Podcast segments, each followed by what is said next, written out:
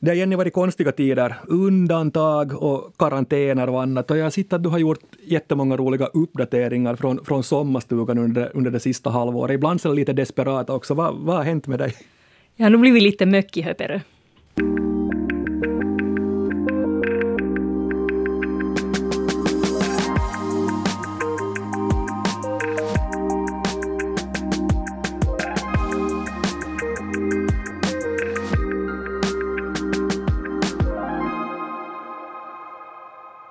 Välkomna till näst sista ordet, en finlandssvensk språkpodd där vi leker med och utforskar det svenska språket. Jag heter Jens Berg och med mig har jag språkexperten Jenny Sylvin. Hej Jenny! Hej! Du är universitetslärare i språk. Du är tidigare språkvårdare och du är en språknörd, får man väl säga.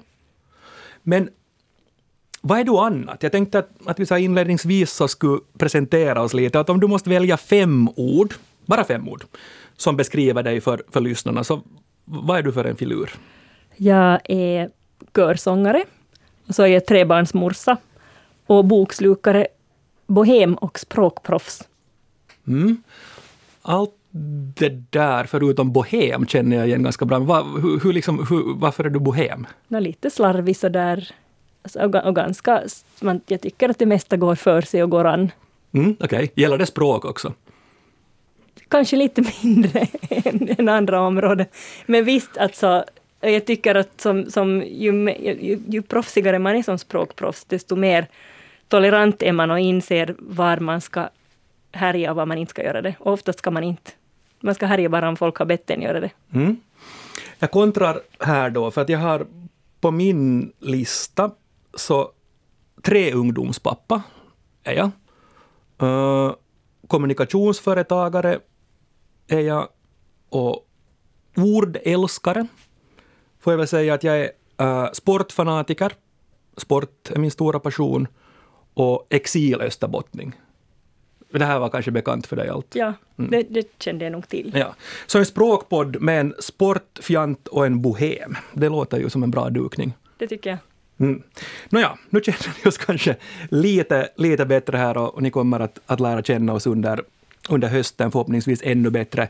Näst sista ordet är här och du sa här i inledningen att du har blivit mycket Hur, hur har det tagit sig uttryck? Om vi börjar sådär rent, rent fysiskt. Ja, fysiskt, jag beklagar mig här över att jag motionerar så lite, så var det en, en vän till mig som skrev på Facebook lite tröstande att no, man kommer nog upp i sina 10 000 steg under den här karantäntiden och så, har, så känns det. Mm. Att jag har kanske gått 10 000 steg under den tid jag har varit i karantän. Uh, och sådär hygienmässigt, som mycket höpare? Ja, när man får välja mellan håret och tänderna, vilken del ska man borsta, känns det som vissa dagar. Man är nu där och, och försöker jobba så mycket man hinner varje gång och, och det att mitt jobb har förutsatt att mina ungar sticker hemifrån. Skolbarnen klarar sig men de här två som är under tre år har ju alltså fått lämna hemmet. Och, och det är ganska krävande på våren när allt är stängt, det kan vara råkallt, så det har ju blivit lite hipp som happ mm. med det där. Så, så fort jag hinner är det ju då alltså inte städning och personlig hygien jag siktar på, utan mm. genast kasta mig över datorn. Men blev det hår eller tänderna då? No, oftast tänderna. Mm.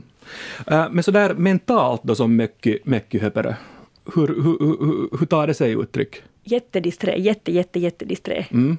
Och, och kanske just den här bristen på fokus, liksom splittrad, och det är ju det som gör att man blir dum i huvudet. Ja. Och sen har jag total okoll på världen utanför, förutom de här katastrofnyheterna som kom in här i början av våren, i synnerhet när ingen visste någonting om det här nya viruset. Mm.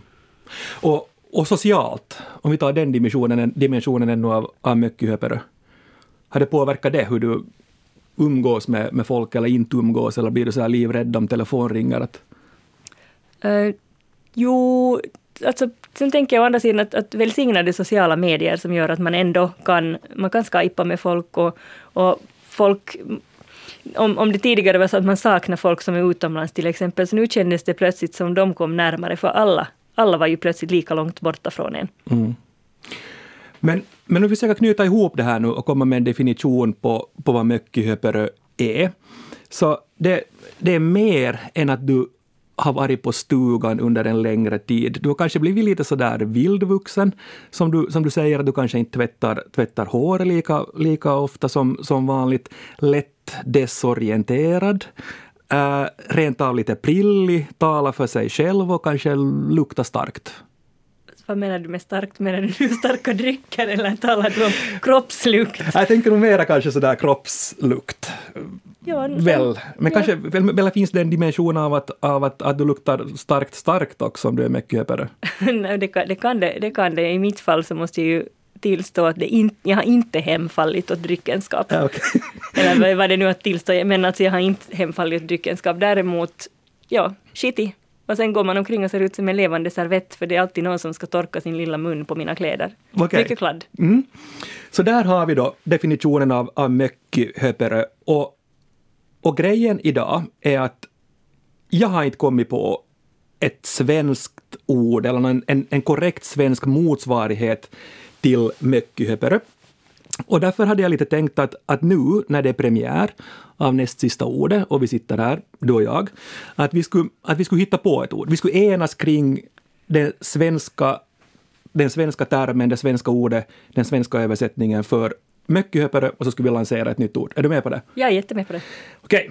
Mm, ska jag ta fram mitt papper här? Men, men definiera svensk här. Menar vi nu ett, ett allmänsvenskt som ska, som ska lanseras i Sverige och slå igenom där med buller och bång, eller räcker det med Svenskfinland? No, det är det där som, som jag tänkte vi skulle resonera lite kring. Jag vet inte ännu, för att jag har, jag har dukat upp här ett smörgåsbord. Smörgåsbord? Heter det inte så också på engelska? Bork, bork, ja. ja smörgåsbord. Uh, på alternativ som vi ska resonera kring. Och först tänkte jag ta några ord som redan finns, alltså officiella ord. Och, och kolla att, att, det där, att skulle det finnas bland, bland dem så behöver vi inte hitta, hitta på.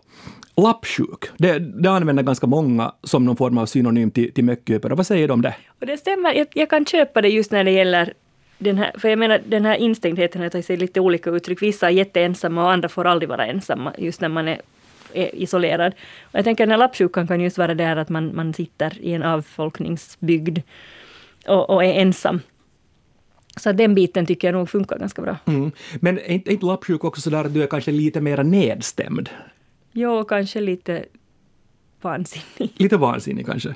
Så lappsjuk okej, okay, men inte perfekt? Nej, inte riktigt. Nej, holmsjuk då? Det, det är ett ord som används också, kanske lite mer ålderdomligt än lappsjuk, men holmsjuk har jag stött på också. Vad säger du om det?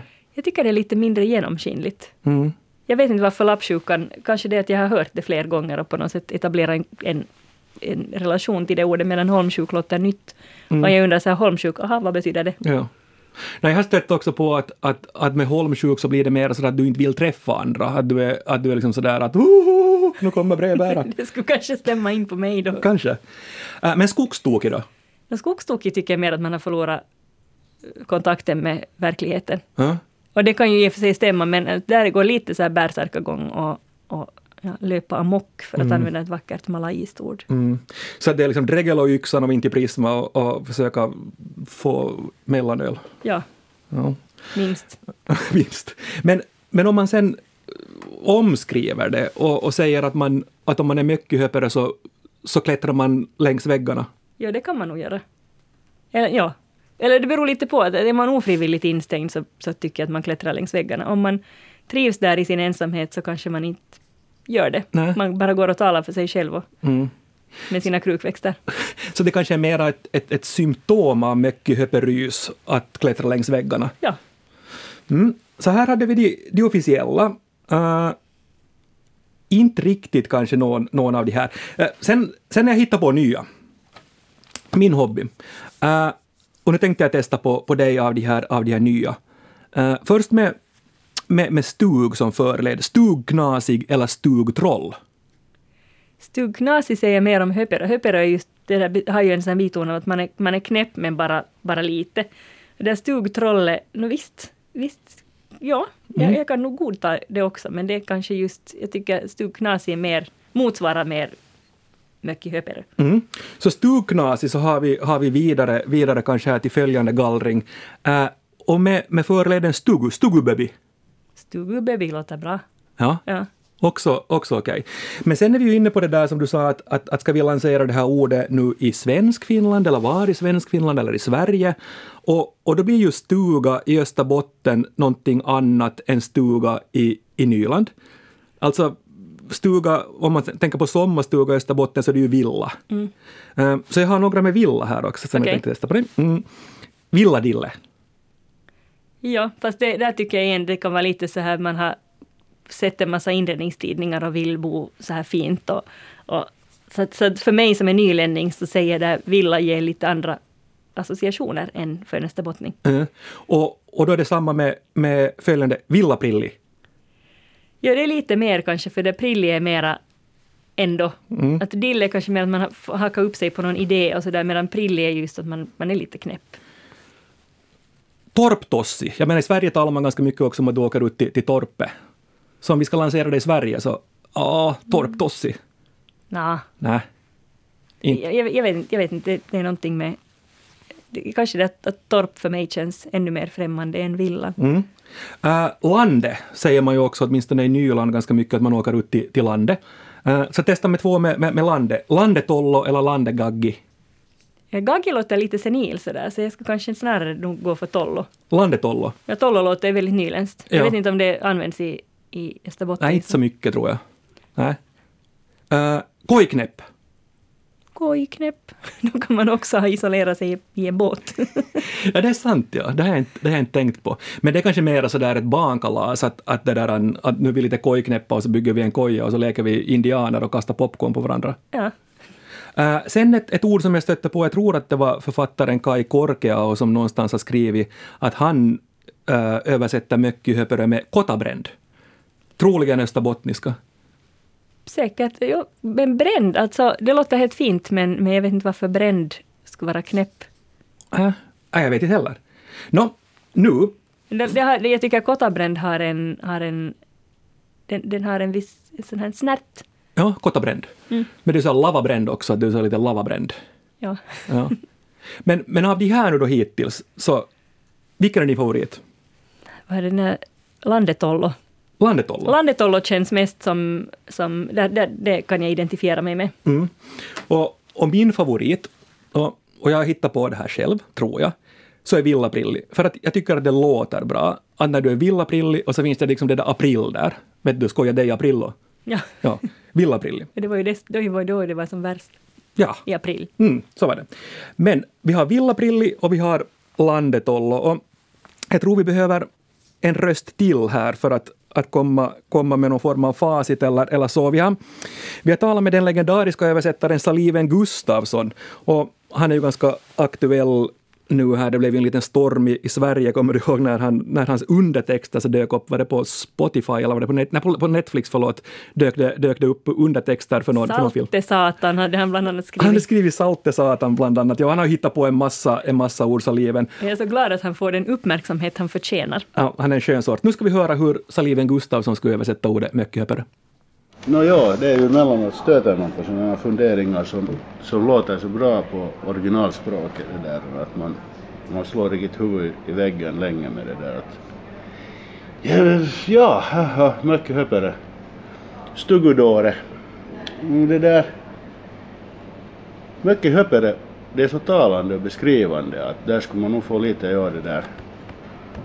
Få lite fundera Stugudobber skulle man ju säga på östnyländska men att ska man skriva igen, igen det där en filmöversättning så ska man nu inte använda dialekt sådär onödigt mycket. Man kan i- ibland göra det.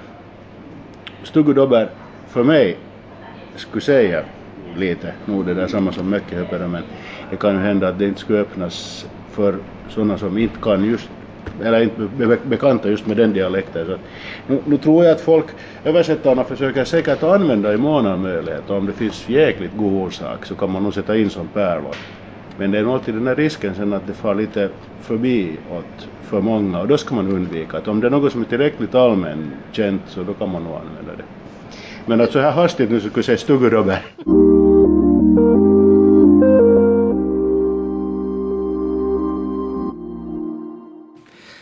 Saliven Gustafsson sa alltså stugudober och det var vår kollega Martina Harms Altom som hade talat med Saliven och förresten ni hör ett, ett, en lång version av de här inslagen Martina gör varje lördag i Radio Vega.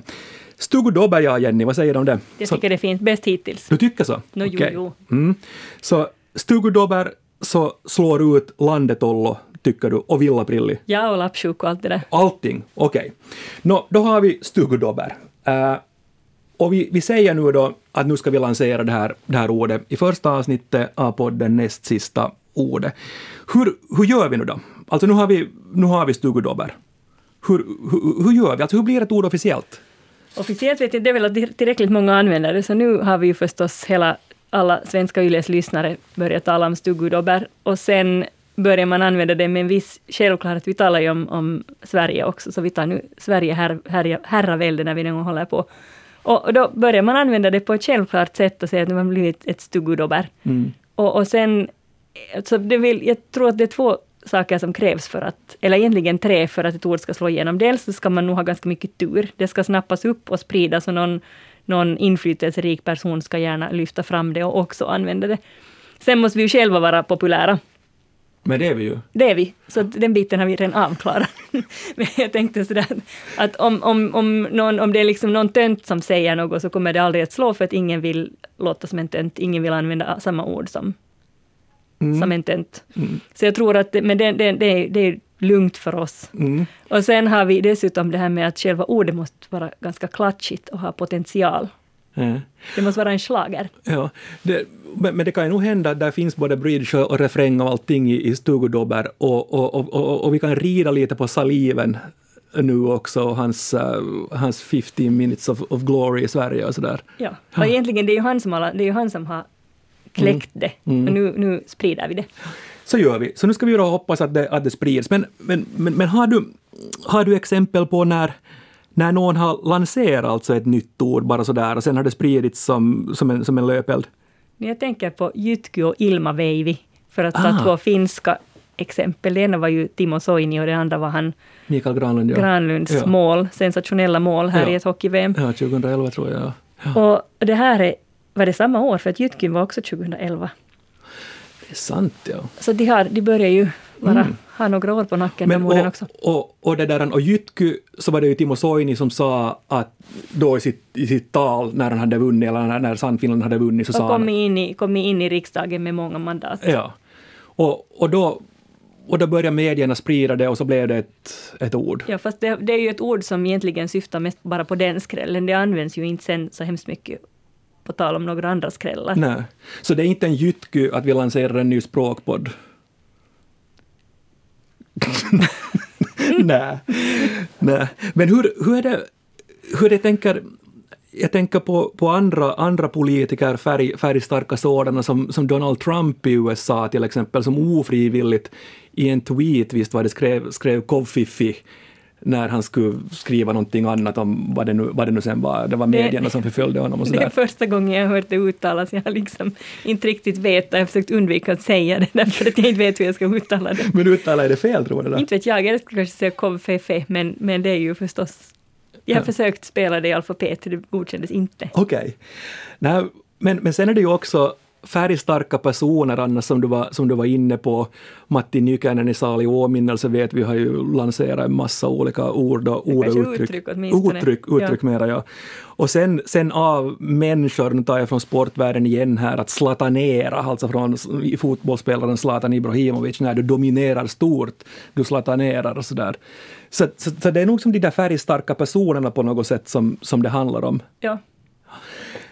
Eh, jag Jag, tänk, jag, vet, jag tycker bara att jag känner mig jätteoallmänbildad nu, för jag vet ju faktiskt inte vem som har lanserat sådana här somliga av de här orden. Alltså just slatanera och och jag tänker andra sådana här nyord som kommer in. Jag tror att det är bara någon skriver dem någonstans, någon säger dem någonstans och sen sprids de. Mm.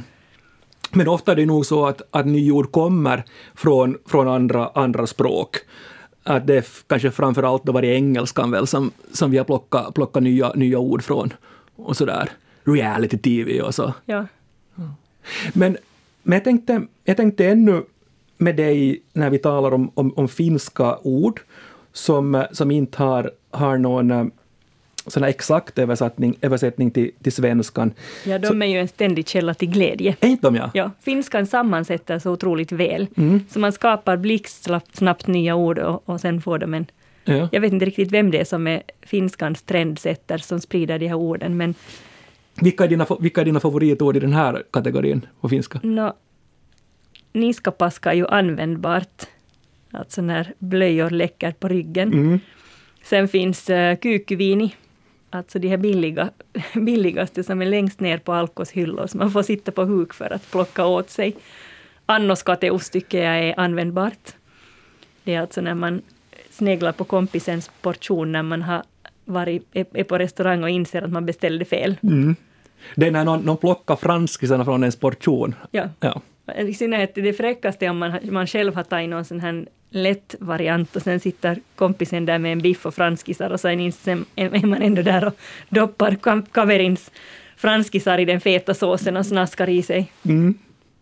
Och sen, sen finns ju klassiker som, som Sisu och så finns det Löyly och Takatalvi finns och sen då Kalsarikännit. Och jag tycker att de här, både Sisu, Takatalvi, Löyly och Kalsarikännit har ju någonting, de har en, det finns en röd tråd där tycker jag. Ja, men det är jätteintressant. Det, det finns ju det och så kan du, och så kan du ta med Mökkyhöpörö där kanske också. Ja, Och, och det är någon, det är liksom, det kanske, det är Lappland, det är lite vemod, det är ensamhet, det är det en viss sammanbitenhet, ja, sammanbitenhet, beslutsamhet.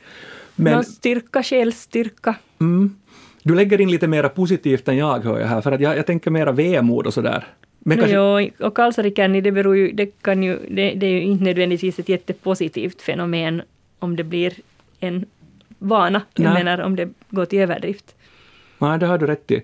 Eh, men sen kommer vi till finlandssvenskan igen som någon form av, som jag ser det, light-version av, av finskan när det gäller det här. Då har vi, då har vi finlandssvenska ord som krabbis och morkis till exempel.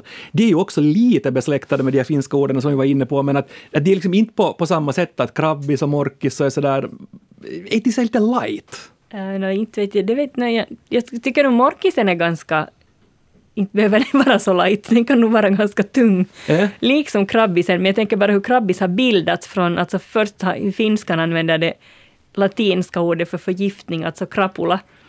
Och sen har man då på finlandssvenska försvenskat det och det blir så här krabbis och då låter det plötsligt ändå lite mer städat. Ja. Tycker nästan att krapula nästan kan vara så här onomatopoetiskt och innefatta att man spyr för att, av sin förgiftning, för sitt Jo, jo, krappulan, krappulan är definitivt värre än krabbisen. Du Ja. kan ha en sån lätt, lätt krabbis men så kan du ändå klippa gräset, men när du har krappula så gör du inte det. Nej. Nej, och där, där tänker jag just det här att, att krabbisen låter på något sätt städad och lite så här, man har varit lite salongsberusad och nu är man lite bakis. Och sen, sen när vi går vidare ännu till, till, till Sverige därifrån och, och istället för morkis så har du ågren där.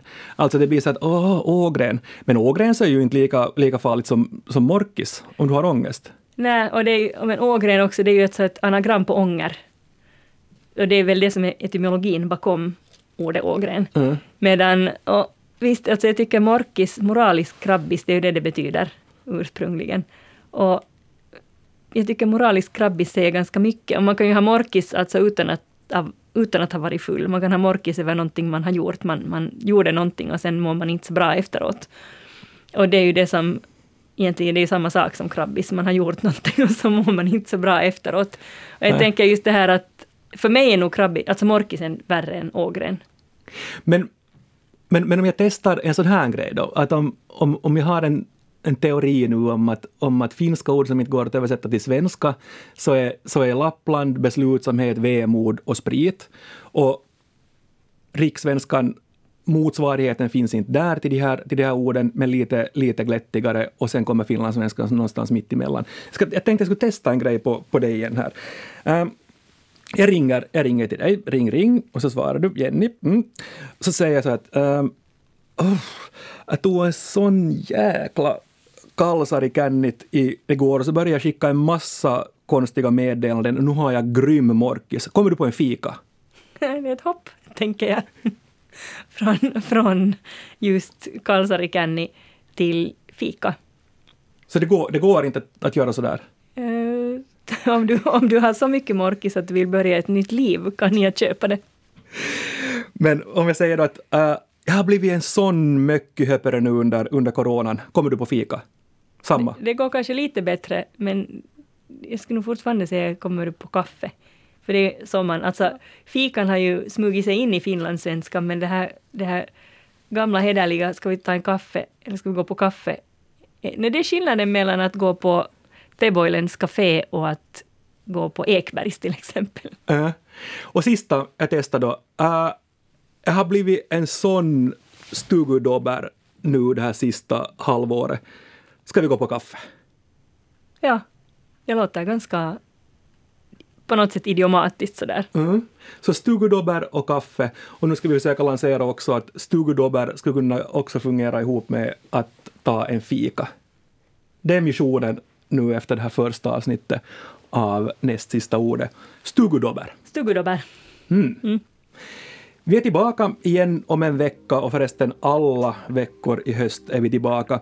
Och nästa gång så ska vi leka med ordet finlandssvensk och utforska ordet finlandssvensk lite grann. Tråkigt låter det kanske, men, men jag lovar att det inte kommer att bli det. Vi ska se vad som händer när man använder ordet finlandssvensk som, som adjektiv. Tycker du att jag ser finlandssvensk ut? Ja. Jag skulle säga, jag blir inte jättechockad av att höra att om jag tittar på, tittar på det och sen får höra att du är finlandssvensk så blir jag inte sådär men kan det stämma? Jens och Jenny säger morgens. Morgens!